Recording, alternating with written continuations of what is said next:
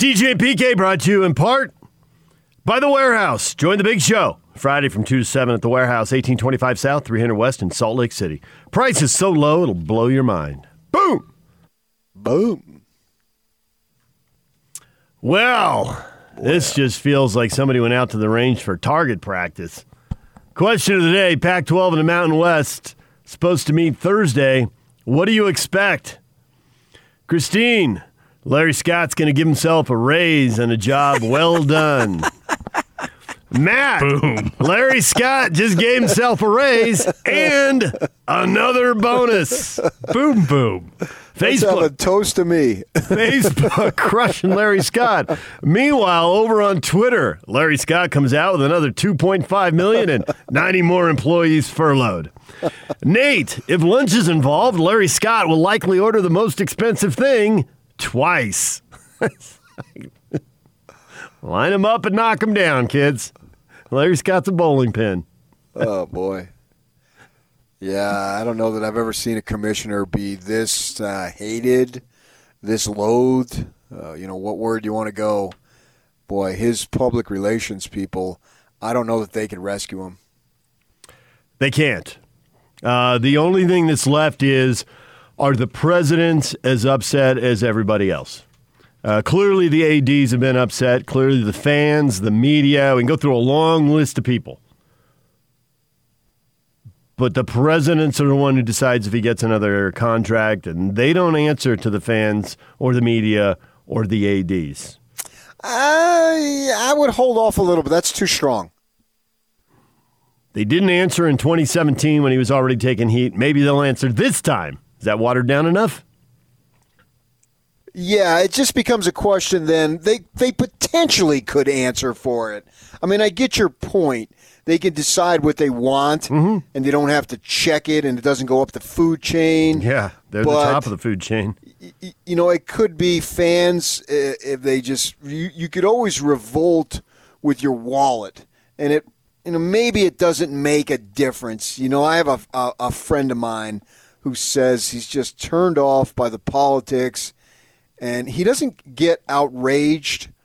He just says to me in a calm voice, I don't watch the N B A anymore. I didn't watch the Jazz. I'm so turned off. And then in the next breath he says, and I know it's probably not going to make any difference at all, but it makes a difference to me.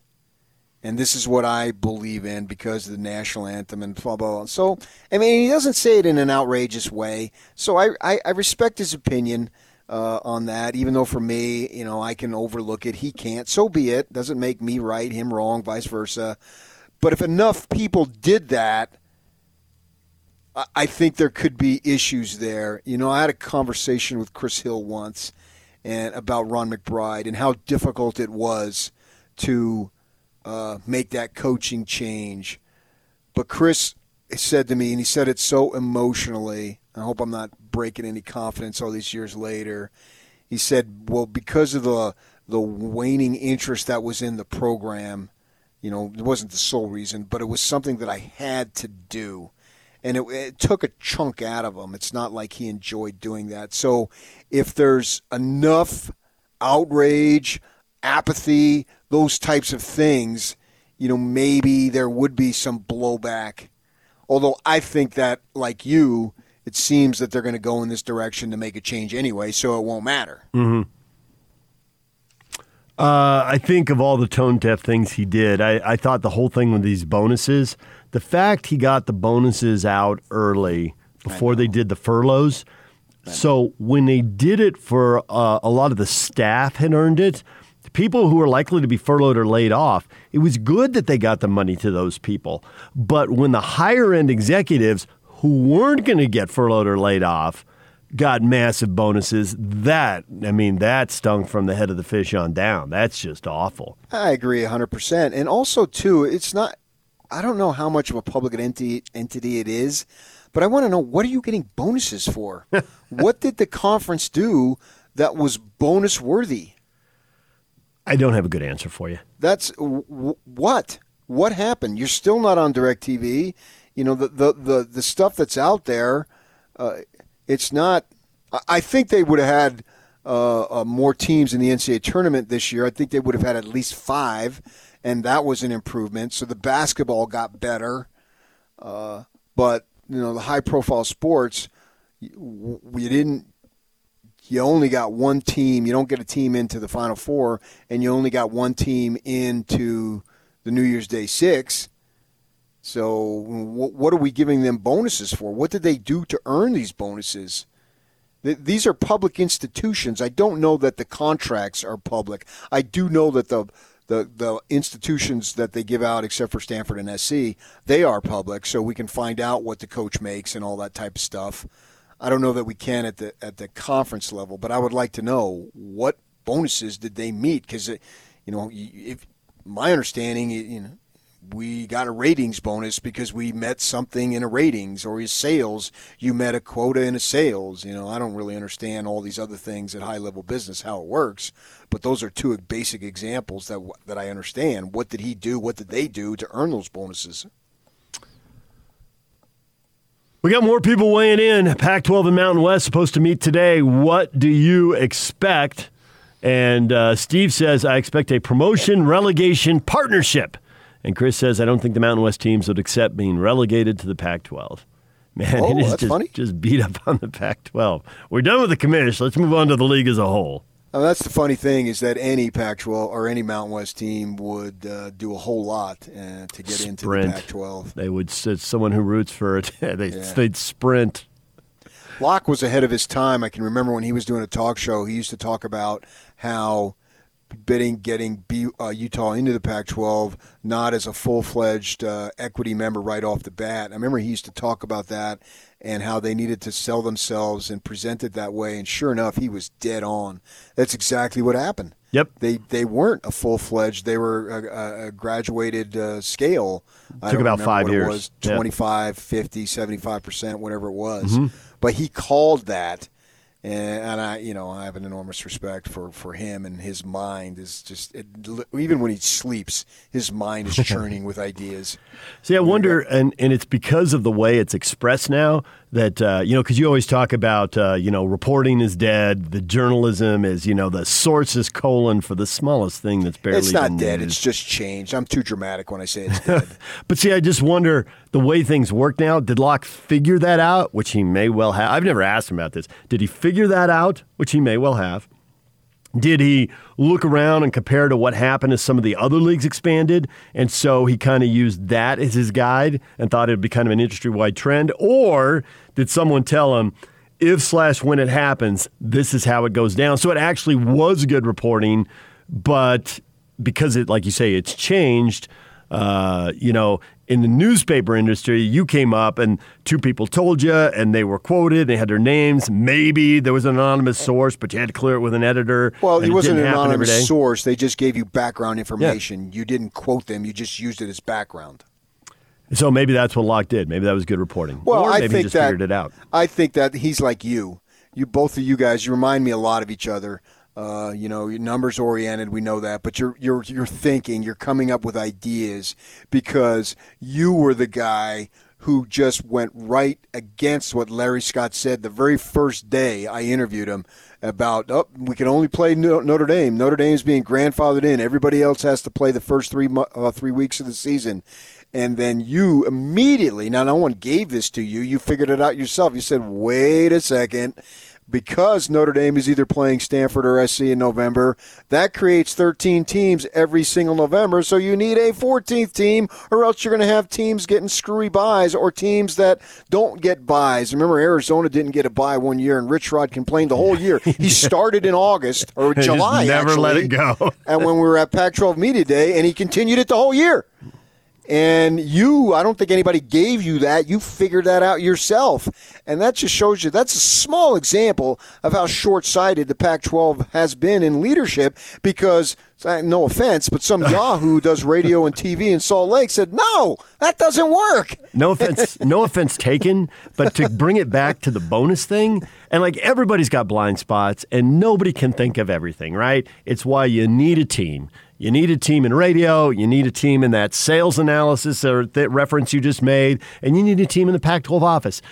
And I just can't believe, and this is why this is why Larry deserves a ton of heat, because I'm certain the twelve A Ds were already freaking out about that. But because he had them all just pushed over there and wasn't listening to them, any one of the twelve could have said, dude, none of us wants a bye. We got to have a fourteenth team. Nobody wants to be off. Call your T V partners. They've got more T V windows on that weekend because there's football on Thursday and Friday. That nobody should be playing a bye. There should always be games on T V. There's networks that need programming. But nobody could tell him that because he wasn't letting anyone be part of the team, you know? So, I guess so. I just, it's, it's, I mean, I am certain Chris Hill could figure that out. Now, he's the, he's the A D we know, but come on, the other A Ds can figure it out too, right? I mean, that story, you were talking with Gordon on the air yesterday about the Mike Garrett story, right? Mike Garrett yeah. can figure stuff out. He looks up in the stands, he's like, oh, there's ten thousand people, and we charge thirty-five dollars a ticket on average. Uh, hey, wait a minute, we need in on that three hundred fifty thousand dollars gravy train. I can pay a couple, I can pay multiple assistant coaches with that. Come on. Okay. Yeah, and they figure that stuff that. out. And that is, I think, at the heart of where Larry's in trouble, you know, is that because he didn't, because it was all him, and now it's, I mean, Mark Harlan, when we ask him about this, is like, well, I wasn't here for what came before. I've certainly heard my colleagues have said, but he's been very responsive. The fact that he's so responsive now, tell that it's such a big deal that he's responsive now, tells you he wasn't responsive at all earlier, and they made mistakes, and they gave away money, and they goofed stuff up, that it's, it was simple stuff, and it should have been taken care of. And so now, I mean, they still have a lot of stuff going against him, and it can't all be put on Larry. I mean, it's getting ignored here, but if it continues, it's going to be a big story going forward. U C L A and Stanford's attendance last season was trending into the area and the numbers that we refer to as bad Mountain West Conference attendance. You know, Mountain West schools are largely, not completely, but are largely in smaller markets and are going to draw smaller crowds, right? But they can still draw twenty and thirty thousand. But when you see ten or fifteen in the stands, that's when people start making jokes about San Diego State attendance or say nobody in Albuquerque cares about the logo, Lobos, or what is U N L V doing? They don't even matter in their own market. And that's where Stanford and U C L A have gone. And that is not all on the commissioner and the commissioner's office. There's multiple factors, but one of them is nobody knows the kick time. And you're playing at all these different hours. And when you see a national media member move into the Pac twelve footprint, the first thing they write is, holy cow, football doesn't matter as much here. You know, there's a list of reasons why the Pac twelve is going to meet today and decide when to come back. When everyone else either, like the S E C, slow-played it and never really went away and finally came up with the date, which is the twenty-sixth, and uh, the Big Ten was in, they were out, they were back in again.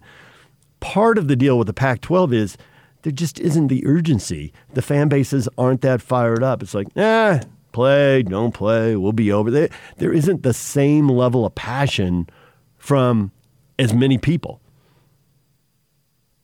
And that's a problem. And part of that is the T V contract. Part of that is cultural. Part of that is you haven't been winning. U C L A has gone twenty years without a conference title, you know, but Stanford's been winning. Stanford's got different issues with a smaller student body from all over the country. They don't have a huge alumni base, you know, in a in a one-hour drive, a circle around campus, the way, uh, you know, lots of other schools do, all the powerhouses do. Um, yeah. So there's other issues to solve, and they're not all on the commissioner, but he's messed up some really simple stuff. And it's like you say, some yahoo thinking about it for ten minutes in Salt Lake figures it out. Well, good grief, listen to your A Ds, dude. And in fact, he didn't listen to his A Ds, probably caused a hundred other problems we don't know about. Ooh. That's that's a telltale sign right there. When you call somebody dude, you never call somebody dude in a positive way. Dude is usually is usually some type of sympathy, patheticness. It's it's more in a scathing way. When you when you David James Snigeldorf the third thank you, say dude, dude, it's usually almost always in a negative tone. Like, what were you thinking? Why'd you say that? So right right now, I wasn't sure, but now I am sure. Yeah, Larry H. Scott is in trouble. Uh, Mike says, this is an actually an excellent question for Mike. For all the stuff we hear on Twitter about how negative it is and how brutal it is, there are some gems. And Mike, Mike Perceau just delivered one. What about what? the Pac twelve player demands for starting the season? What happened to Players United, and where do they sit? Are they so happy to be playing right now that they're not going to say much here? Because they were getting ready to say something when the Pac twelve shut down. And Yawk, some yahoo in Salt Lake, but who thinks about stuff, is like, I can't help but notice that the four leagues that aren't playing, three of them were dealing with some version of Players United, and the six leagues that are going, none of them had to deal with Players United. I think that's sort of dead. For now, is it is it like uh, like in three years, it it raises its head again? Well, I actually think in three years that the players will be compensated more. I, I well, what I mean by dead, a lot of their concerns were very much legitimate. There's no question about it. So I think that we'll, we're progressing towards more benefits, more advantages, more in terms of putting the player Uh, in the position that is more professional. Mm-hmm. And so they're trending that way anyway. So their concerns are uh, going in the direction of being taken care of. What I meant by dead is, well, if you don't do this, this, and this, and this, we're not playing. Yeah. Because they already got it taken away. And so now if you did that, I don't think under these situations that we have in our world right now, in our country right now, you'd have a lot of sympathy. I do think there's a fair amount of understanding for the stuff that they put out there. Uh, and I think uh, one by one that a lot of those things will come to pass anyway, because we're going in that direction and governmental leaders are getting involved. I mean, was Mitt Romney, I think last mm-hmm. week or the week before, let's put a cap on fifty thousand. Well, fifty thousand? I mean, I don't know if that's per year, if that's total, uh, plus what you get uh, education-wise. If if I, if everybody got fifty thousand, that would be outrageous, because the, the guy who snaps, the long snapper, gets fifty thousand. I mean, the reality is here that, you know, there's maybe five guys on a football team that people would be all excited about. To, well, I got to see them play, you know, and I'm going to pay them big money, or I want them to come down to X uh, car dealership. You know, uh, there's just not that many guys that the public is going to be all fired up about. And that, so if you got fifty grand, that would be tremendous. Uh, but the, and that's just a figure he put out. I didn't, I didn't really research it beyond that, because right now we're dealing with more pressing issues. And when these things get, we get past these pressing issues, then we'll go into that. So that We Are United stuff, I think, on the surface was good and will be taken care of largely as they move in the direction of benefiting the player instead of all these, these dumb rules now, like the, the colleges. You have to decide to pull your name out of a draft by before the draft. Why? Why? Why give the N B A the advantage? Why not give the kid the advantage? Let him be like baseball. We'll draft you, and then we'll see if we can sign you. And if we can't sign you, you can come back to school. D J and P K, it's ninety-seven point five and twelve eighty The Zone. Keep it here all day long as the Pac twelve and Mountain West Conference news breaks, and it'll probably be this afternoon, but you never really know.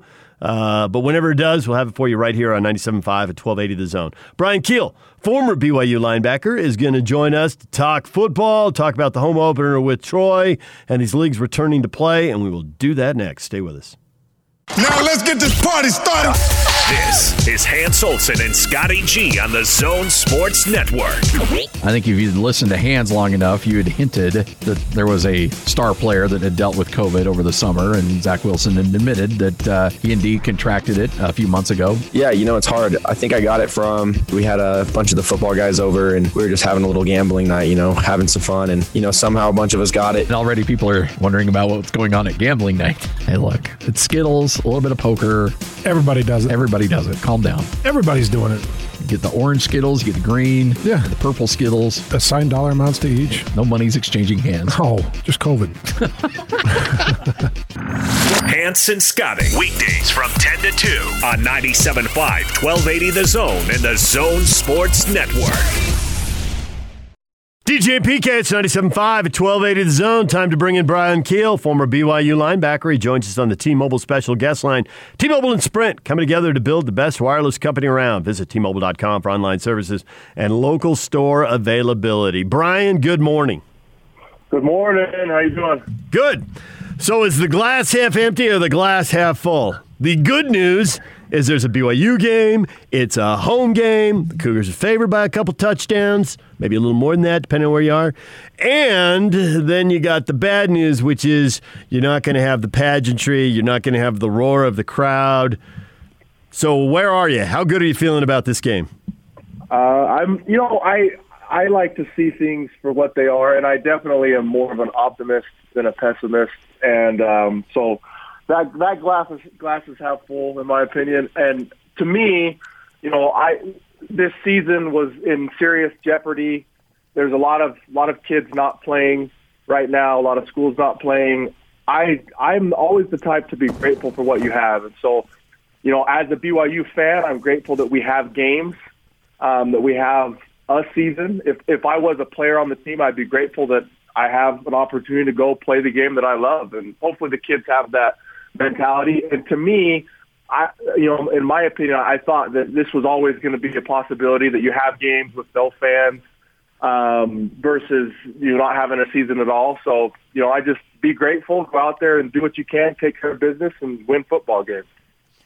Yeah, I would think that under the circumstances, because this season was in jeopardy and you've already had one game postponed, the fact that you have no fans is freaky, but because of the situation, it'll actually work to your advantage in terms of just being all sorts of fired up because you literally don't know. It's a cliche. This could be your last game. Well, we literally don't know if they'll play again. This could be their last game. Who knows? So in terms of no fans, I don't really see it as being an issue because I think if I'm a football player, the fact that I'm playing a game, I'm just going to be totally jacked up that I have a game to play. Exactly. Absolutely. And, I mean, these guys, they're they're extremely competitive. And so the fact that there's not fans there, it, it, it does make a difference. And I think it makes more of a difference in football than in basketball or, or baseball because especially you know, every third down, I mean, for the for the home team, that that's a big advantage, and the crowd gets wild, and it's a big aspect of the game. So I think football, a, a fanless football game, is definitely more different than any other sport. That being said, I mean, you put these guys, I mean, you could put them in a gym with a ping pong table, and you know they're going to get bloodied. They're, I mean, they're just competitive. They're gonna they're gonna play hard. They're, they want to win. That's just the way they're wired. And you know, I, when it when, it's, when the whistle blows to, uh, on the opening kickoff, a lot of that stuff disappears, and it's time to play ball. Brian Keel joining us, former B Y U linebacker. So it's time to play ball. Here comes Troy. Does Troy have any chance to slow down the B Y U running game, or is the offensive line going to get it done? So th- this will be a great opportunity for us to um, to see. Oh, so you know, you look at in years past, um, we've had we've had great. signature wins, like just look at last year, you know, signature wins, and then you, we followed that up later in the season with just ugly losses versus teams that we really have no business losing to. And so if you look at our schedule this year, our, our remade schedule, it's mostly teams that we have no business losing to, and that's no offense to them. Their, their program's just different than ours, and um, it is what it is. That doesn't mean we can't lose to these teams. It doesn't mean we can't lose to Troy or some of the other teams on our schedule this year. Um, we I, I absolutely have to come out and show up and, and take care of business. But what I would like to see for this coaching staff and for this program is to take a step forward and to, to right the wrongs of the last, not just last year, but several years where we have lost stupid games. And I just would like to see us come and impose our will and and this whole season against against lesser opponents, and it, it should just be domination every week. And that's what I expect to see. From offensive line, I, I expect them to do exactly what they did against Navy, which was dominate. They absolutely dominated, and I, I expect that. I don't I don't hope for it. I, I expect it. I do have a little concern in terms of you speak of these programs. I can't argue with you. They are lower profile pro- programs, lower on the pecking order. But my concern would be that I, and I would tell my guys this and see what you uh, agree, disagree. Hey, Troy's coming in here. Troy doesn't normally get a lot of run. They're going to be on national television on a Saturday night, and they're going to be playing in a place that, you know, that B Y U has a reputation. It's a national program in that respect. People know of B Y U football. Uh, even if it's not as what it once was, we still know B Y U football. You're going to be in a part of the country that you never have been in, most likely, for a lot of these kids down there in Alabama. So the point being that that ought to provide them with all sorts of motivation to just lay it all out there. And I think B Y U needs to be aware of that. Absolutely, one hundred percent. And, and, and if you look at some of the games that we've lost over the last couple of years that we quote-unquote shouldn't have lost, I think it's, that's a big factor. Um, and, and that's what makes sport so exciting is the, the upset. It is the, the Cinderella. It is the underdog and the opportunity to, to, to, you know, the ball can bounce any which way and any anything can happen on any given Saturday. And that's why it makes it so exciting. And so, you know, when I say what I say, that that, it, that there's no disrespect in those words. Um, I don't, you know, back when, when I was there, Bronco, on one of the walls somewhere, there was these words. It was, if I remember right, it was fear no one and respect everyone. And so that applies, like, if, if you're if you got Clemson on the schedule, that applies to, to Clemson. Like, if, if I was, you know, I, I, I never got to play someone like that. I would have loved to have played a perennial powerhouse. You know, they played U S C when I was on my mission. I missed those games. I would have loved to have been with those games.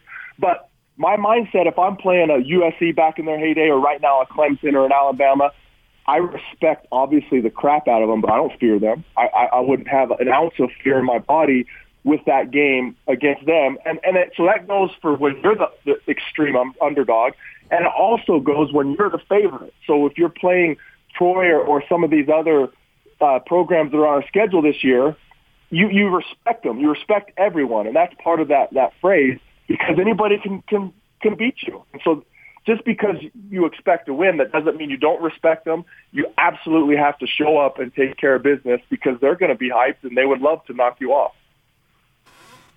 Brian Keel joining us, former B Y U linebacker. So the question is, yes, they would love to knock you off. How might they do it? I think the one thing we see with Group of Five and also with the championship subdivision, the old one double A, you know, some players are easy to identify, especially in the line. You know, you just got the size or you don't. But at the skill positions, there are diamonds in the rough, and there are late bloomers, and there are people who get overlooked, right? Aaron Rodgers didn't have an offensive line, so the guy's got to play J C football because he never shined as a high school quarterback. And we know that Marshall Falk played at a Group of Five school and ended up being an N F L M V P. And Walter Payton and Jerry Rice played in the uh, – um, the championship subdivision. They got so we know these guys are out there, right? These guys' are complete, careers are complete. We know this. Do you fear that a little bit with Troy that, or any of these other games, you know, down the line with U T S A or whoever, that somewhere out there there's some wide receiver you, you haven't heard of who's going to end up being in the N F L and is going to is going to have a game? Yeah, absolutely. Um, every team in the N F L I played on, um, there was uh, not just one or two, but a handful of players that came from, you know, basically no-name programs and absolute just monsters, studs. And you always wonder, how did that guy, you know, go to that program? Um, and it just happens. Recruiting is what it is. There's late bloomers. People get missed. Um, things happen. And so every program has got guys, and Troy has guys, and Um, they, they're going to have, you know, they have a handful of guys, athletes, and, and they can absolutely, they can bite you in the butt. And if you look over the last couple of years, you know, that's one of the things, you know, I love our coaching staff, and I think they've done a great job. Um, and, and I give credit where credit's due, and I give criticism where criticism's due. And, and one of the criticisms is they haven't taken care of business in all of their games against the quote-unquote lesser opponents. And so that's what, you know, I'd like to see them do. And, um, you know, these, these guys could absolutely get us. If you look at the Navy game, um, it, it wasn't by any means a perfect game. It was pretty dang close. Um, on on defense, you know, we gave up a couple big runs, and that was, you know, really the only flaws on defense. On offense, really the only mistake that we made was that interception. And, um, and honestly, I don't think that interception – Um, was really, I think it was a combination of the receiver and the quarterback. I think they were both at fault. Um, definitely wasn't all on Wilson. But I've, you know, been on this program for a couple of years now, seeing Wilson's praise. I think he absolutely is a, a, a superstar talent and has a very, very high ceiling. Um, I think he's a next level talent. He has that ability. Um, he, he he has to develop it. He's he's got a long ways to go to get there, but I think he has he has that potential, and he has he has that arm strength and that arm talent. One of his weaknesses has been turning the ball over. That's been one of his weaknesses his whole career. Um, that happened in game one. You asked how can Troy beat us? Um, if, if we don't take care of the football, that's the the biggest key to winning any football game is ball security. So you know if we if we don't take care of the football, that's one of the ways that they can beat us. So you've mentioned multiple times here just in these last few minutes the games they should have won last year, and I can't disagree with you. You know, they, they should have been a nine ten win team last year, and that's a huge difference between seven and six, obviously, to go uh, ten and three or whatever it might be. Uh, I'm wondering, and since you've noticed it and you've made mention of it, how much do you think that plays into recruiting? Oh, it's huge. I think it's absolutely huge, especially for us um, being independent right now and for the last decade. Um, I think so. If you look at recruiting, there's so many factors that play that play into why a kid chooses to come to a school. The coach is a factor. The, the college town is a factor. Like you know, U S C. That's it, it, of course kids want to come there. Or Stanford, beautiful campus, or or Miami, or Florida State. You know, you have those beautiful campuses, and you know the atmosphere, the environment. You know that plays into it. The, the success of the program, et cetera, et cetera. The conference, you know, S E C. I want to play in S E C football. And when Utah joined the Pac twelve, their recruiting instantly went up because of the conference. There's so many factors that play into it, and one of the factors is winning. Just winning. If you go, if you go out there and you win ten games every year, your recruiting is going to grow up and increase every year. It's just going to happen. When you win seven games, you don't get that bump. And we really, really missed an opportunity last year with, with those early big wins that set us up for a ten-win season. And that it, it's just such a shame that we dropped those very winnable games late and kept us from that. And it does absolutely hurt our recruiting year over year. And, and for us, you know, obviously we'd like to get into a Power Five conference. Um, right now, that's not what's happening. And, and until that happens, one of the only ways that we can increase our recruiting is by just dominating and winning games and, and getting into a New Year's Six bowl game and winning that game and finishing ranked. And so we dropped the ball, and it definitely hurt our recruiting. So it looks like B Y U ought to win. The Vegas odds makers think B Y U ought to win. How much do you think not knowing who these programs are, not having seen them on T V, not having followed the leagues they played in, in some cases, it'd be interesting right now, don't you think, if the whole B Y U team took a test and tried to name the nickname of all their opponents? How do you think they would score on a test like that? I don't think they'd score very well. Um, you know, some of, some of these programs um, – you know, shoot, I haven't even heard of them before. Um, you know, and, and that's no knock on them. They're in different parts of the country, and, you know, they some of them, their fans might not have heard of B Y U before. I wouldn't doubt it at all. So it goes both ways. Um, but, yeah, familiarity plays a huge role.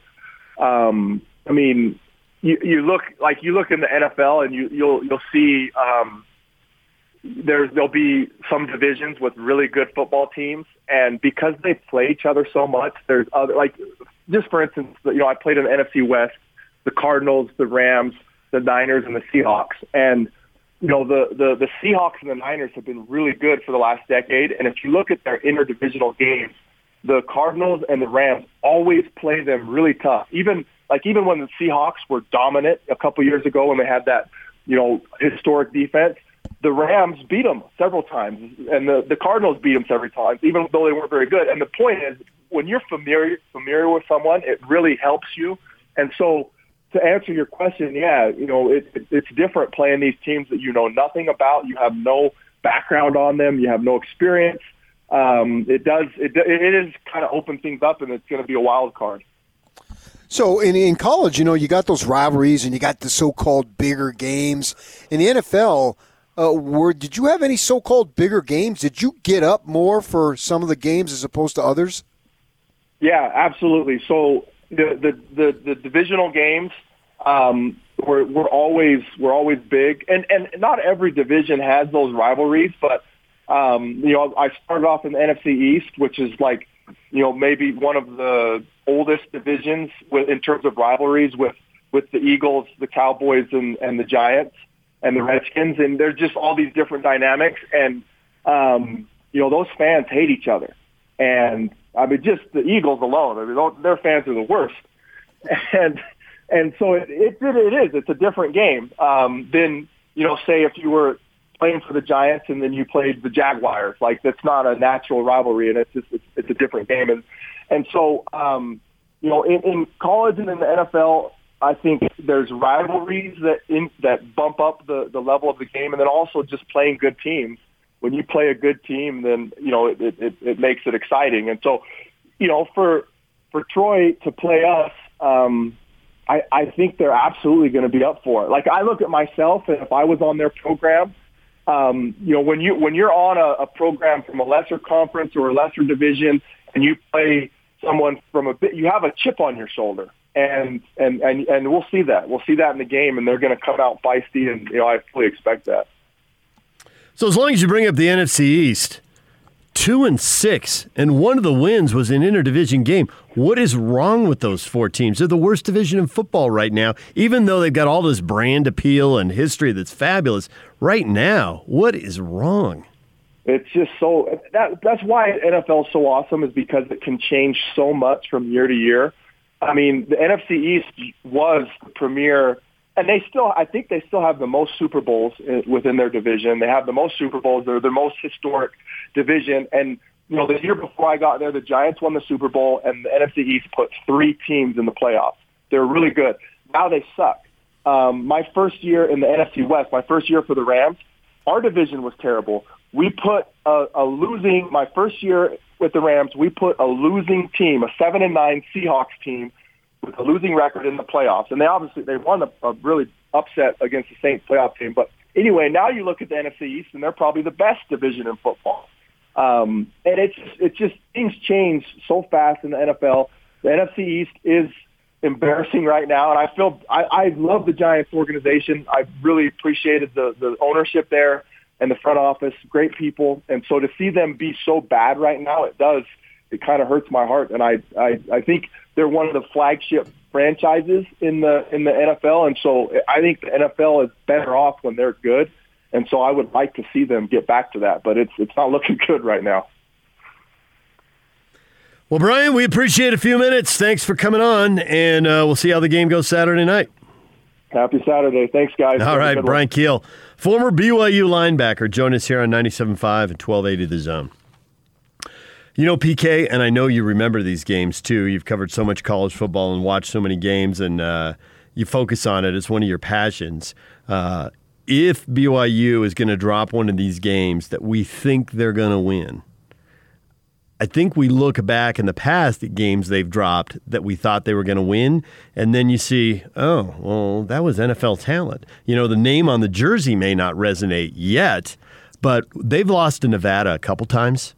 And, you know, on the in the, his- in the history of college football, you know, B Y U's a better program, and it's not close.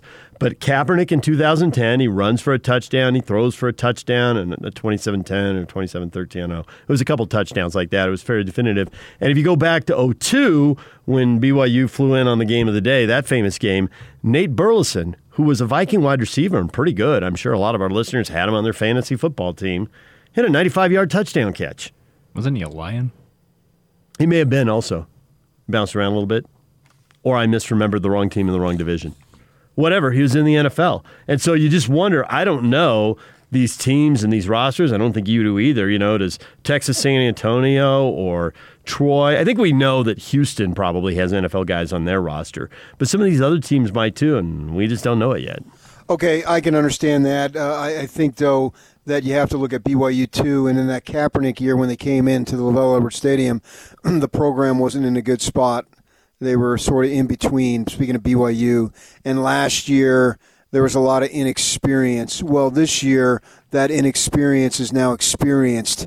So from the B Y U perspective, no, not this year. I don't care who has N F L talent on your team. Get it done. You've got N F L talent on your team. And at the offensive line where you can really wear people down. Yeah.